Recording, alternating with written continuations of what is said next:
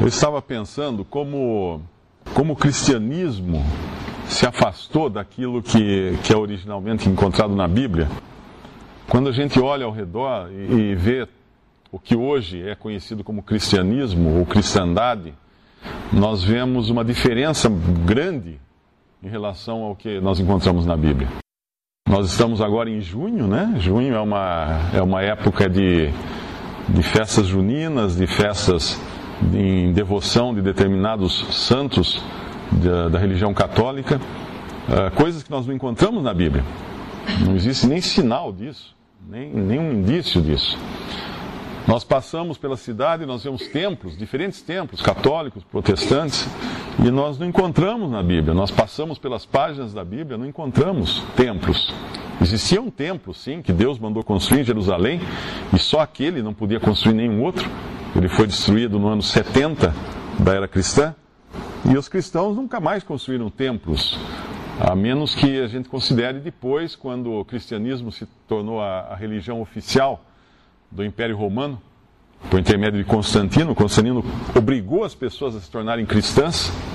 Então, a partir de um, de, uma, de um, determinado século, acho que foi no terceiro século, as pessoas tinham que ser cristãs. Quem não era cristão era perseguido, e virou a coisa. Até então, os cristãos eram perseguidos, e aí então, quem não, quem não fosse cristão precisava, devia ser perseguido e perdia seus bens e coisas assim. Então, as pessoas eram batizadas à força, e, e muitos dos deuses romanos foram convertidos. Interessante isso, assim, assim como havia conversão à força da, das pessoas, uh, converteram à força também os deuses do, do paganismo romano todo o panteão romano, todos aqueles deuses, foram transformados em deuses cristãos. Foram então um determinado deus romano que tinha vestes azuis, segurava um uma haste na mão, um cetro, alguma coisa, ele foi transformado no São alguma coisa, num, num São ou uma Santa alguma coisa. E até mesmo estátuas, estátuas pagãs, existe uma, existe uma imagem em, em Roma, na, na, na catedral ali na, de, de Roma, de São Pedro. E ela nada mais é do que uma imagem de Júpiter, uma imagem de Júpiter que foi devidamente adaptada para se parecer com São Pedro ou São Paulo, não me lembro bem agora qual que é, mas é uma imagem de Júpiter. A gente sabe que muitos, uh, muitos tesouros da antiguidade foram saqueados, levados para Roma e, e, muita coisa foi transformada em coisas cristãs, né? entre aspas. Até um obelisco que tem na praça ali na praça principal de Roma, é, vem do Egito, do Egito. E no topo dele colocaram uma cruz, quer dizer, resolveu o problema no obelisco, que era um, uma, uma obra pagã, uh, reverenciando os deuses egípcios, e foi transformado isso em cristão. Então, tudo, tudo que nós vemos ao redor hoje como cristandade ou cristianismo, uh, nem sempre é o que encontramos na Bíblia. E aí pode acontecer o engano de nós também buscarmos a Cristo pensando em algo que não é realmente aquilo que nós encontramos na palavra de Deus. A primeira coisa que a gente já percebe é que existe um, um engano grande quando o assunto é o Evangelho. O Evangelho não é uma lista de regras. O cristianismo não é uma lista de regras. Muitas pessoas perguntam, mas uh, o que, que, eu tenho que fazer, hein? Como é que é? Assim, eu, vou, quero, eu quero aceitar, quero entender isso, mas o que, que eu tenho que fazer? eu tenho que comprar alguma coisa, eu tenho que pôr uma determinada roupa, eu posso ir em tal lugar, não posso ir em tal lugar. Então pensa-se que é uma lista de regras. Mas não, a lista de regras era no Antigo Testamento a lei que foi dada aos israelitas como maneira de provar que o homem seria incapaz de seguir uma lista de regras dada por Deus. E aí o homem se provou incapaz mesmo, ninguém conseguia guardar os mandamentos da lei, todos eles. E se alguém transgredisse um mandamento, era culpado de toda a lei. Era culpado de toda a lei. Não importava qual mandamento tivesse sido esse. E aí nós, nós, nós vemos que esse, esse engano é comum quando o Evangelho não é uma lista de regras. O Evangelho não é uma forma de você melhorar de vida. O Evangelho não é uma maneira de você aperfeiçoar a sua pessoa, se tornar uma pessoa mais dócil, uh, mais bondosa, mais caridosa. Não, talvez o budismo seja alguma coisa assim, o, uh, o shintoísmo seja alguma coisa assim, talvez essas religiões mais orientais sejam assim, mas o Evangelho não é isso. O Evangelho não é isso. O Evangelho, ele, ele está muito mais para uma notícia, para uma notícia, e a palavra Evangelho significa boas novas, boas notícias, do que para uma, uma regra de vida, uma lista de, de regras para se mudar de vida. Que boa notícia é essa? Imagine uma cidade que está sitiada, porque o inimigo vai atacar essa cidade e vai destruir todo mundo na cidade. Duas abordagens. Chega um mensageiro da cidade que estava na frente de batalha, vem correndo com seu cavalo, entra na cidade e fala: Pessoal, nós. Foi resolvido o problema. Ah, foi. O que, que, que, que, o que aconteceu? Olha, o inimigo deu uma lista de regras aqui para a gente seguir. E se a gente seguir todas elas, ele não vai atacar a cidade. Uh, mas olha só, essas regras são impossíveis. Estamos perdidos, não vai ter jeito. Vamos morrer todos. Isso é a ideia com o evangelho, que as pessoas têm do evangelho. Agora, o que é o evangelho realmente? Esse mensageiro vem com o seu cavalo, entra na cidade e fala: Pessoal, tem uma boa notícia. Qual é a boa notícia? O inimigo foi vencido. Não há mais perigo de atacar a cidade. Isso é o evangelho. Isso é o evangelho. É, e quando a gente anda por aí pela cidade, você liga o rádio, liga a TV, uh, é, aparecem lá os pregadores do Evangelho. E o que eles estão pregando, efetivamente? Será que é sempre o Evangelho? Alguns, alguns pregam o Evangelho, mas a maioria não, não prega o Evangelho. A maioria não prega o Evangelho. O Evangelho acabou se tornando um sinônimo de, de bem-estar. Então você tem uma dívida, vá à igreja tal, e lá você pratica certas correntes e novenas, ou seja lá o que for, e compra algumas coisas e contribui bastante, né, dá suas ofertas, e aí Deus vai eliminar a sua dívida, Deus vai resolver o seu problema. Ah, você está doente? Não, não tem problema. Vai à igreja tal, tem um pastor poderoso lá que vai pôr a mão em cima de você e você vai resolver os seus problemas, deixa uma contribuição e tudo mais. Ah, você está sem sorte no amor, nas, nas, nos relacionamentos, ah, vai na igreja tal que lá abre portas, você vai conhecer pessoas maravilhosas, Deus vai abençoar a sua vida. Agora eu pergunto, vamos pensar como era no princípio da Bíblia. Quando o Senhor Jesus estava para partir, ele avisou no capítulo 14 do Evangelho de João, no versículo 27, um pouco antes, Jesus tinha dito aos seus discípulos que ele iria partir. Na verdade, ele ia ser morto. Ele ia ser entregue para ser crucificado. E no versículo 27, ele deixa o seu testamento. Quando uma pessoa morre ou está para morrer, ela costuma fazer um testamento deixa um documento dizendo, ó, oh, eu vou deixar a casa fica para fulano, o carro fica para cicrano, a fazenda para beltrano, e aí vai divide em tantas partes, tantos por cento da riqueza, tantas aplicações para não sei quem. E quando essa pessoa morre, tem um espólio dessa pessoa. E aí os herdeiros vão então dividir os bens de acordo com aquele testamento. E aqui, esse é o testamento que Jesus deixa para os seus discípulos. Deixo-vos a paz a minha paz vos dou. Esse é o testamento dele. Ele, quando morreu, os únicos bens materiais não entraram nesse testamento, eram as suas roupas, que foram repartidas entre os guardas, os soldados que o crucificaram. E elas, as roupas, depois de um tempo, obviamente, elas devem ter apodrecido e, e desapareceram, viraram pó. E os guardas não ficaram com nada, na verdade, né? Mas aqui ele deixa uma coisa que é duradoura para os seus discípulos: deixo-vos a paz. A minha paz vos dou. Algum discípulo naquela hora podia falar assim: Uau, que bom! Eu estava com tanto problema na minha vida, eu queria tanto paz. E agora vem alguém e me fala: ele, O Senhor falou que eu vou ter paz. Basta alguém ler o que acontece depois da morte de Cristo para ver que a, a, última, a última coisa que os discípulos tiveram foi paz. Pedro foi crucificado, Paulo foi decapitado, outros foram mortos à espada, foram apedrejados e fugiam, se escondiam nas catacumbas, precisavam fugir. Muitos eram atirados aos leões, morriam mortes horríveis. Cadê a paz? Quando a gente vê isso, então, fala assim: bom, então acho que não é essa paz que ele estava falando.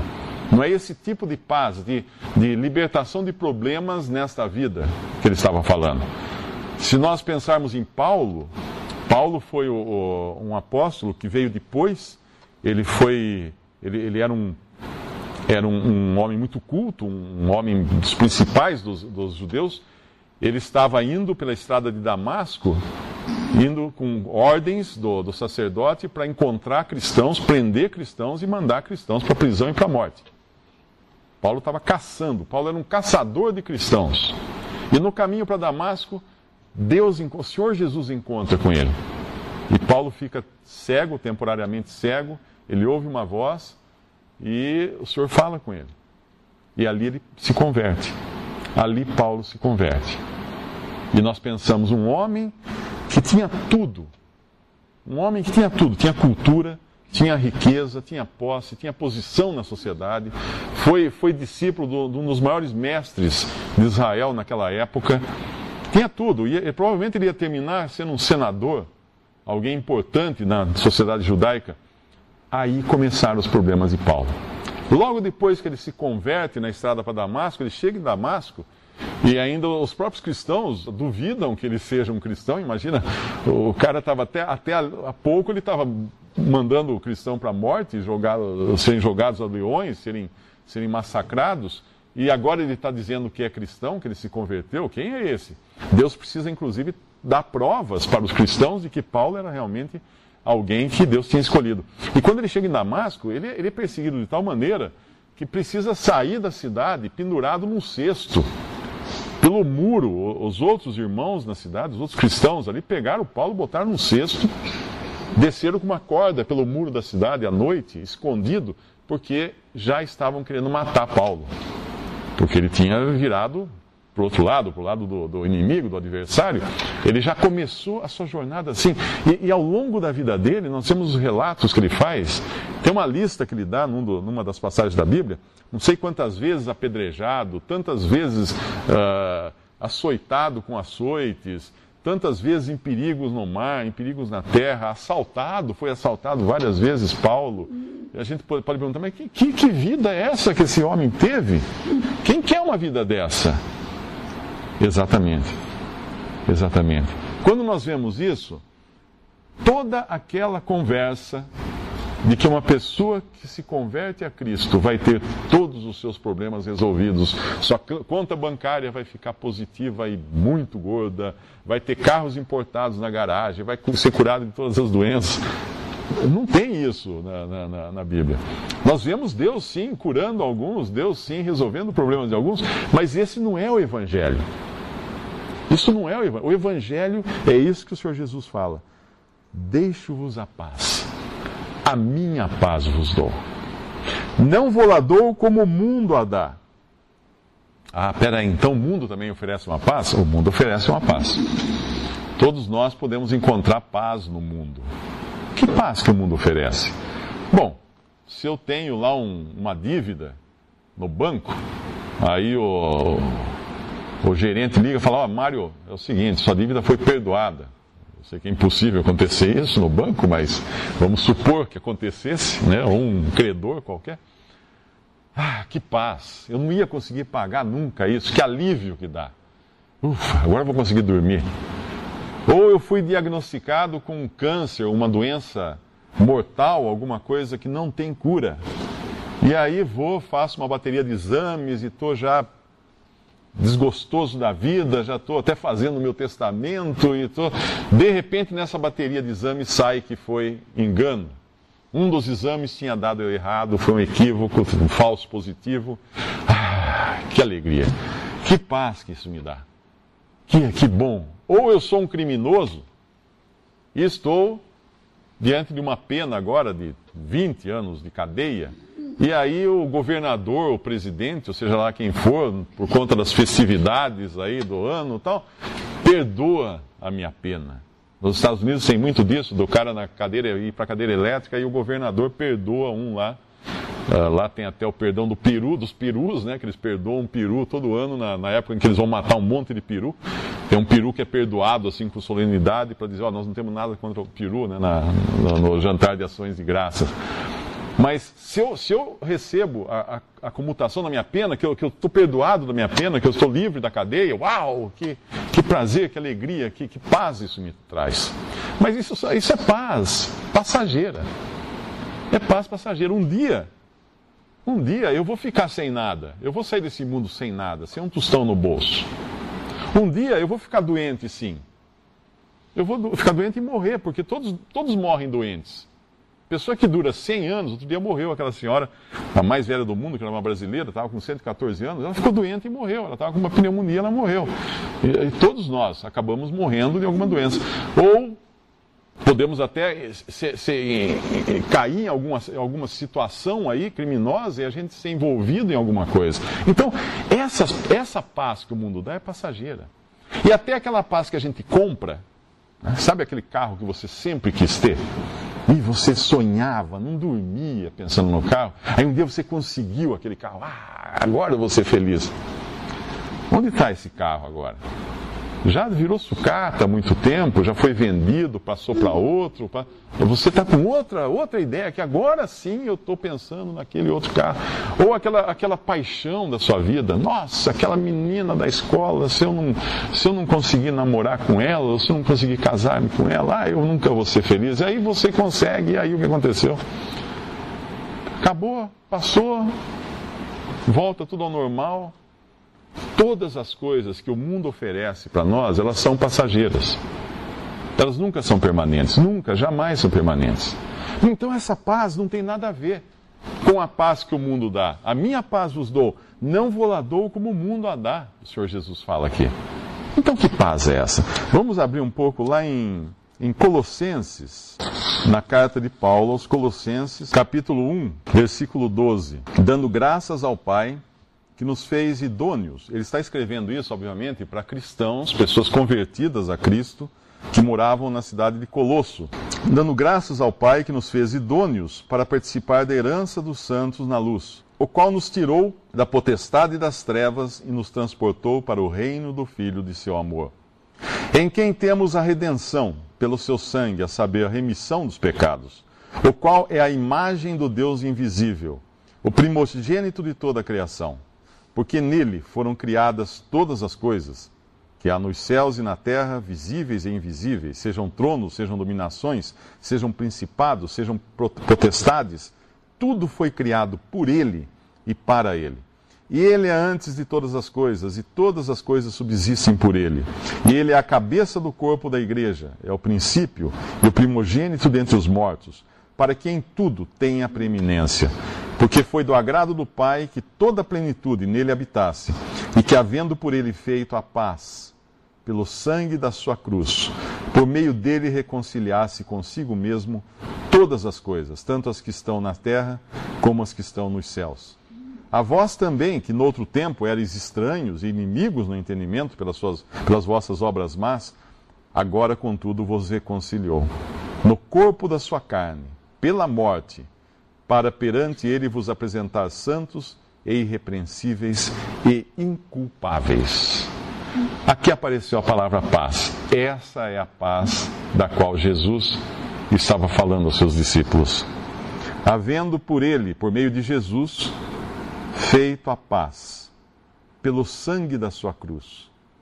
Por meio dele, reconciliasse consigo mesmo todas as coisas, tanto as que estão na terra como as que estão nos céus.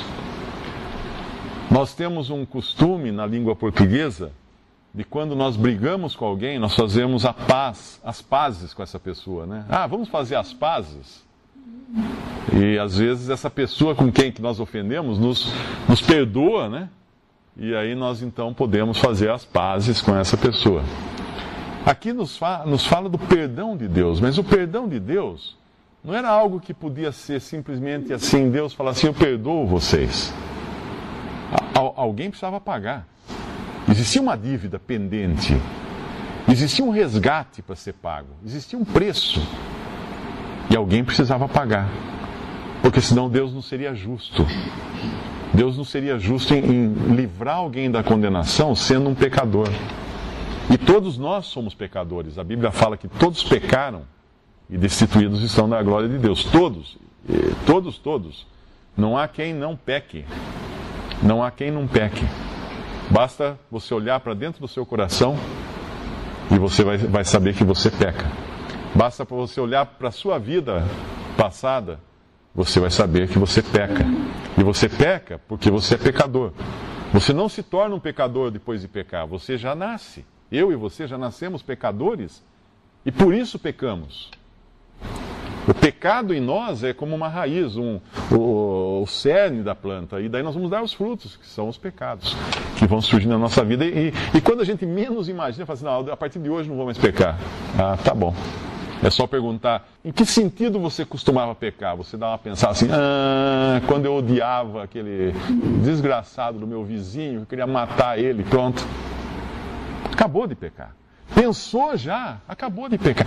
Não tem, o homem é mau. O ser humano é mau por natureza. Desde pequenininho, mesmo ainda inocente das suas maldades, ele ainda não está entendendo as coisas, mas ele vai crescendo. A diferença é que ele era um pecadorzinho, ficará um pecadorzão, ele vai crescer como pecador. Então, Deus precisou intervir, porque senão nenhum, nenhum ser humano poderia habitar na presença de Deus. Deus precisou intervir. E aí ele faz a paz, mas uma paz que custa sangue, que custa o preço, a vida do Filho de Deus. Ele, ele precisou enviar o seu filho, e aqui a gente lê no versículo 12 desse nosso capítulo. Uh, ele está falando aqui para cristãos agradecerem ao Pai por terem sido feitos idôneos de participar da herança dos santos na luz.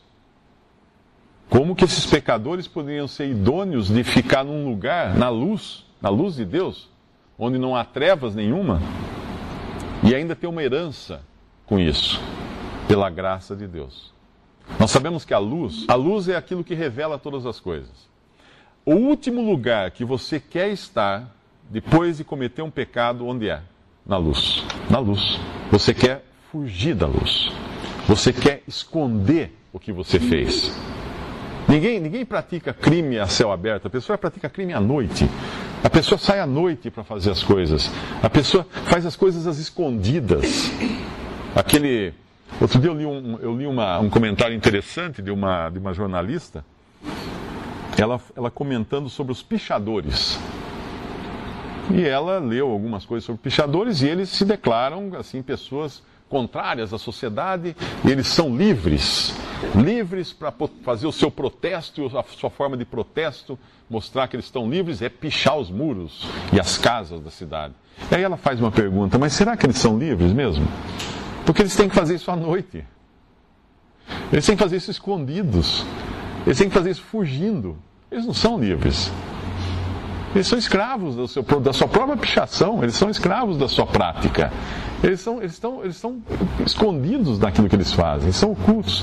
Então o pecado não, não gosta. Agora, como que Deus poderia pegar um pecador e levar para a sua presença na luz? Na luz de Deus. Só se ele tivesse sido limpo totalmente dos seus pecados.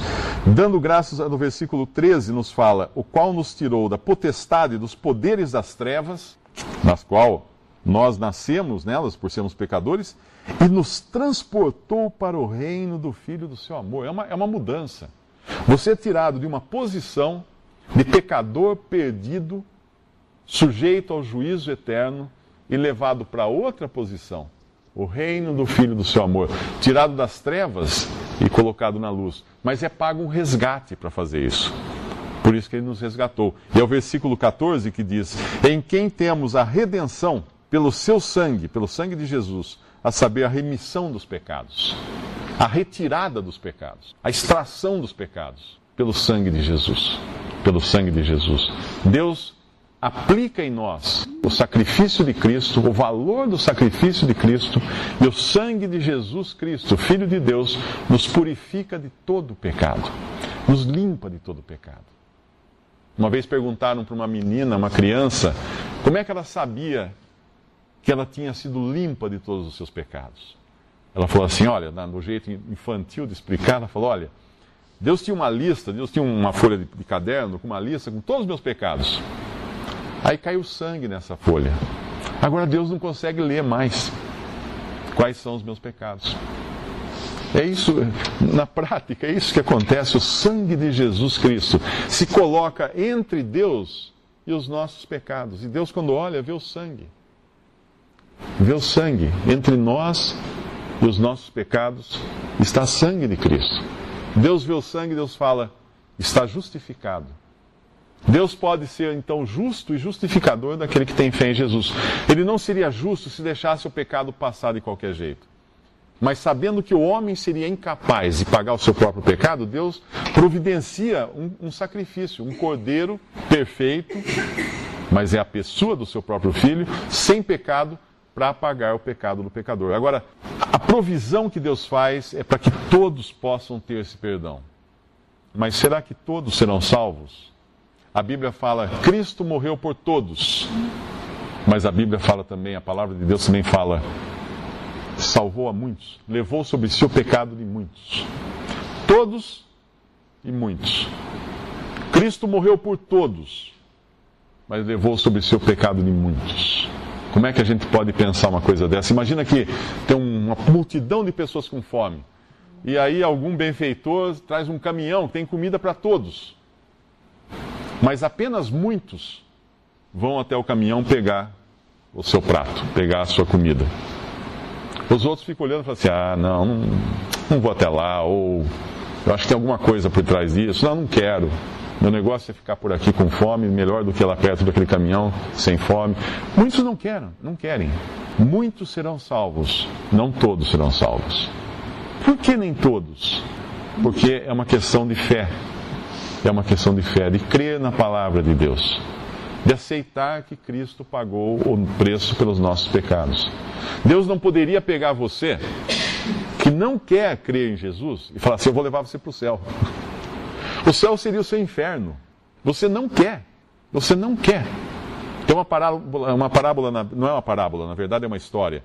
Uh, a história do rico e de Lázaro. Lázaro era um mendigo que ficava à porta de um rico e o rico uh, morre e Lázaro morre. E aí aparece nessa cena da história uh, Lázaro na presença de Deus, descrito na Bíblia como no seio de Abraão, quer dizer, o lugar de privilégio, e o rico no Hades, no lugar dos mortos, sofrendo terrivelmente no lugar dos mortos. E ele fala para Abraão, né, que é um símbolo de Deus, uh, uma, uma, figura de Deus: Abraão, manda Lázaro aqui para molhar minha, minha língua, que eu estou com muita, muita sede.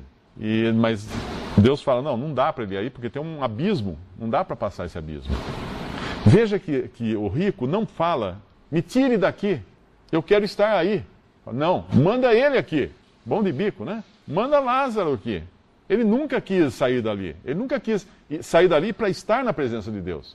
Ele queria estar livre dos sofrimentos, mas ele não queria a presença de Deus.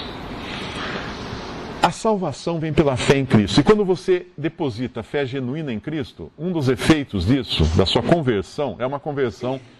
Uma vez perguntaram para uma pessoa, para um soldado, como é que foi a sua conversão? Ele falou, oh, eu estava marchando, aí eu escutei assim, meia volta, vou ver, e virei, e converti. Deus fala com você para você se converter. O que é conversão? É você se converter a Cristo. Agora, a conversão é acompanhada de outra coisa, arrependimento. Tem um versículo no Antigo Testamento, eu não sei se acho que é Jeremias que fala, ele fala assim: No dia em que me arrependi, bati no peito, senti os meus pecados senti os meus pecados no dia em que me arrependi. Se você busca um cristianismo sem arrependimento, não é o cristianismo. Esse é da, da, da, do, do, homem na TV lá que está oferecendo mundos e fundos. Simplesmente pague, dê lá sua contribuição e você ganha. Mas não é isso o cristianismo. O cristianismo, a, conversão genuína vem com arrependimento dos pecados. Um, um cristão, ele passa a odiar o pecado ele passa a se sentir mal quando peca.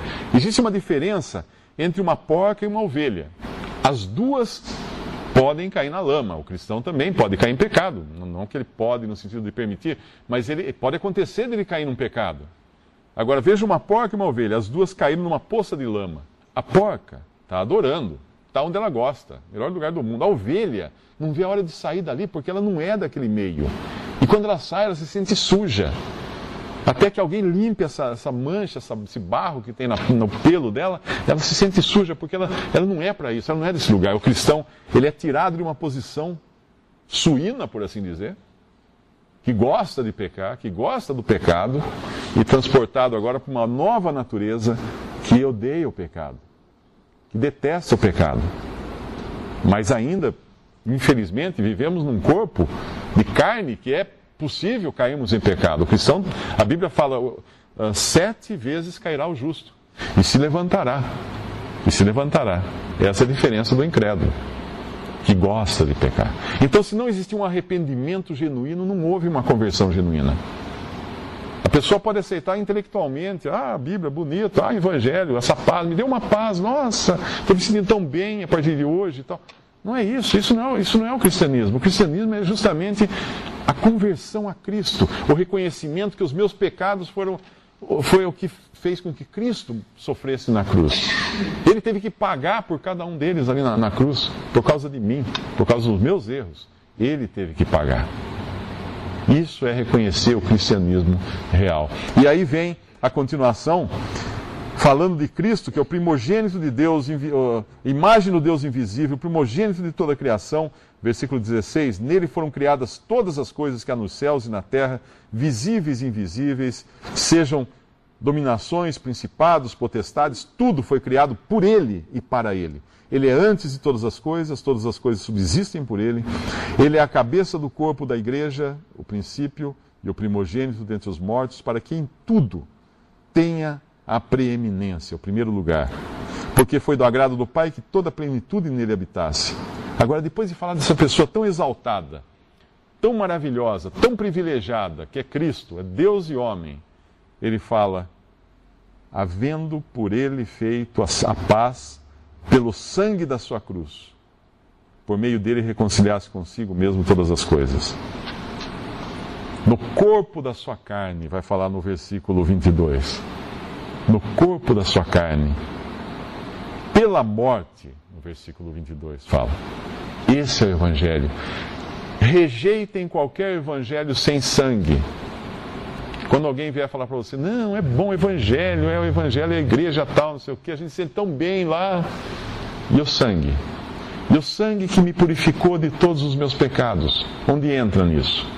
O sangue que trouxe paz, que fez as pazes de mim para com Deus. Em 1962, um missionário americano chamado Don Richardson, esse é um livro muito bonito.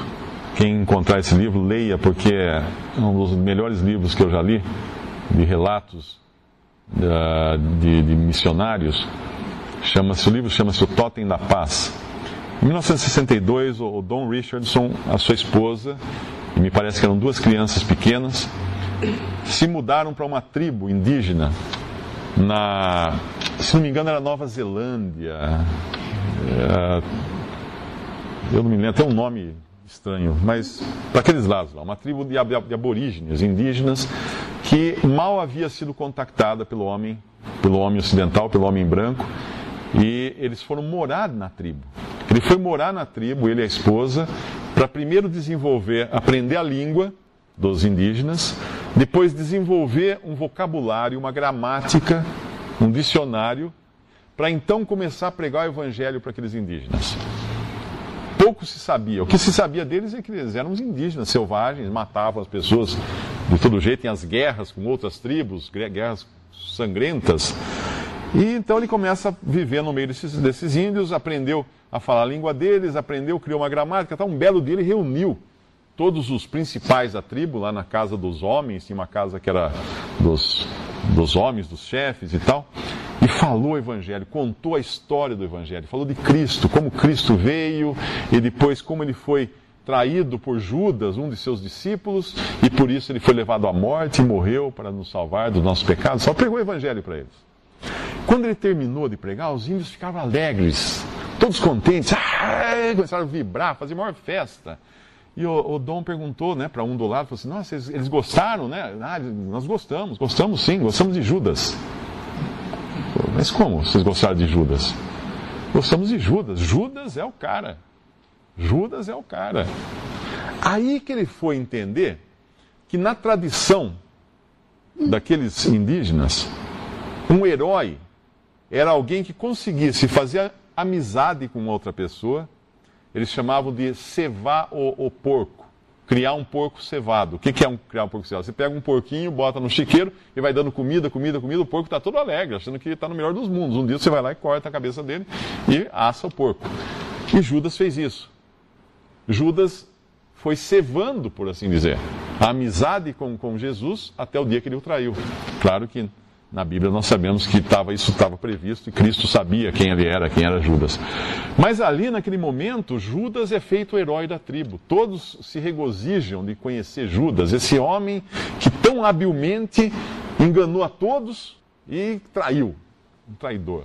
O Dom voltou para sua cabana lá com a sua esposa, desesperado. Porque agora, além da preocupação dele, que como é que eu vou pregar o evangelho para esse povo, se Judas é o herói, o traidor é o herói? E mais, como é que eu vou saber que eles não estão fazendo comigo isso que esse costume deles de cevar o porco, de criar o porco cevado, eles vão me matar depois, vão me comer, vão me assar, fazer alguma coisa.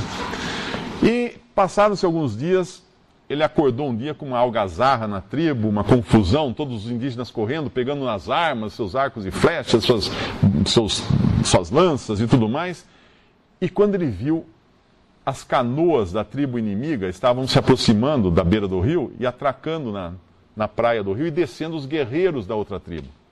E enfileiraram todos os guerreiros armados da tribo inimiga e os guerreiros da tribo onde ele estava enfileirados também. Ele pensou: agora vai sobrar para todo mundo, vai, vai morrer todo mundo e eu no meio. Vai começar uma guerra entre os índios, que eram guerras terríveis que eles faziam entre si. Mas de repente, de uma canoa, o chefe indígena daquela tribo inimiga correu na canoa, tinha uma mulher na canoa com um bebê no braço nos braços. Ele correu na canoa, pegou, tirou o bebê dos braços daquela mulher, atravessou o campo, o terreiro, até a tribo inimiga, a tribo do que o Dom Richardson estava morando, entregou o bebê para o chefe da tribo. Nessa hora, o chefe pegou o bebê, passou para uma pessoa do lado, correu para uma das, das cabanas da tribo e saiu com um bebê da cabana e correu e entregou para o chefe da outra tribo. Quando ele fez, eles fizeram isso, eles começaram a se abraçar. E aí começou uma festa. Fizeram festa, ficaram até altas horas comendo e se divertindo, dançando, cantando tal. E aí ele não entendeu, Dom Richard não, não entendeu nada. O que estão fazendo? Ele foi perguntar para os índios, era o seguinte: um costume que eles tinham chamava-se a criança da paz. Quando duas tribos queriam fazer as pazes e parar de guerrear, uma tribo pegava um de seus filhos e sacrificava, no, não, de, não no sentido de matá-lo, mas entregava esse filho para o inimigo. Dava esse filho para o inimigo. E se o inimigo quisesse também fazer as pazes, ele pegava um filho e entregava para essa tribo. E aí a regra era, era a seguinte: enquanto essa criança vivesse, a tribo não podia ser atacada. Então esse menino aqui era o seguro de que essa tribo não se. a garantia de que se a tribo. Se eles tratassem mal essa criança, as crianças morressem, ai, ai, ai. Eles não podiam atacar eles, mas esses aqui poderiam atacar esses. Porque eles deixaram morrer a garantia de paz. Quando ele ouviu essa história, ele reuniu a tribo de novo e falou: Olha, é o seguinte, Deus enviou seu filho, Deus sacrificou seu filho. O filho de Deus é o filho de paz, é o filho da paz. Ele, ele veio para trazer a paz. E como agora ele vive, e vive eternamente, aqueles que têm o filho tem vida eterna, tem paz eterna com Deus. Nunca Deus vai atacar você. Nunca, porque o filho está vivo e o filho vive para sempre. E aí muitos índios começaram a se converter. E não só começaram a se converter, como entenderam que Judas era o pior homem do mundo. Porque a pior pessoa na tribo seria aquela que fizesse algum mal para aquela criança. Que fizesse qualquer, qualquer coisa de, de maldade para aquela criança.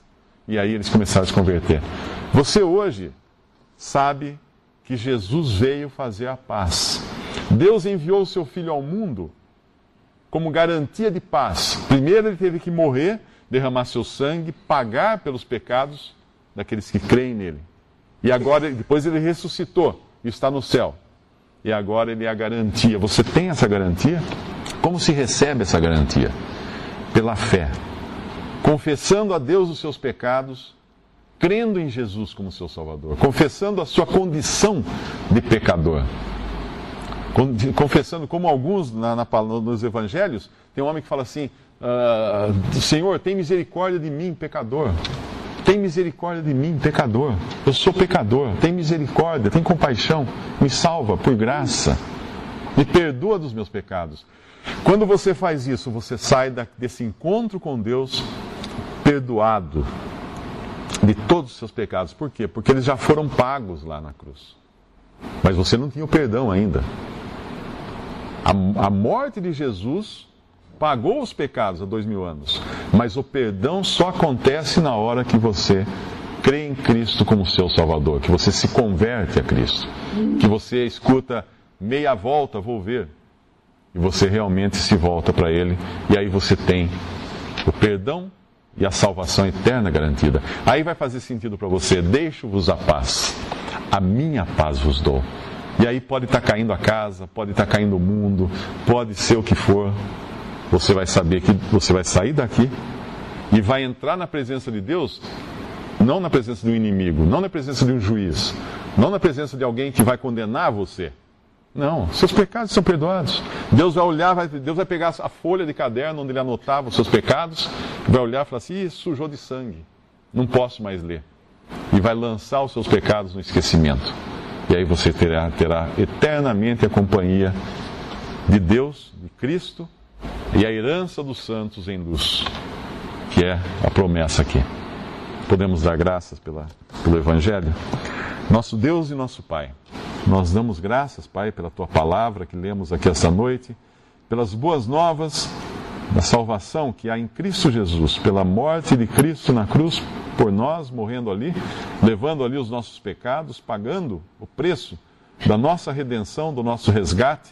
Pedimos, Pai, que tu possas tocar o coração daqueles que porventura ainda não têm essa paz duradoura, essa paz eterna a paz que foi feita por meio de sangue, que foi comprada pelo sacrifício de Cristo.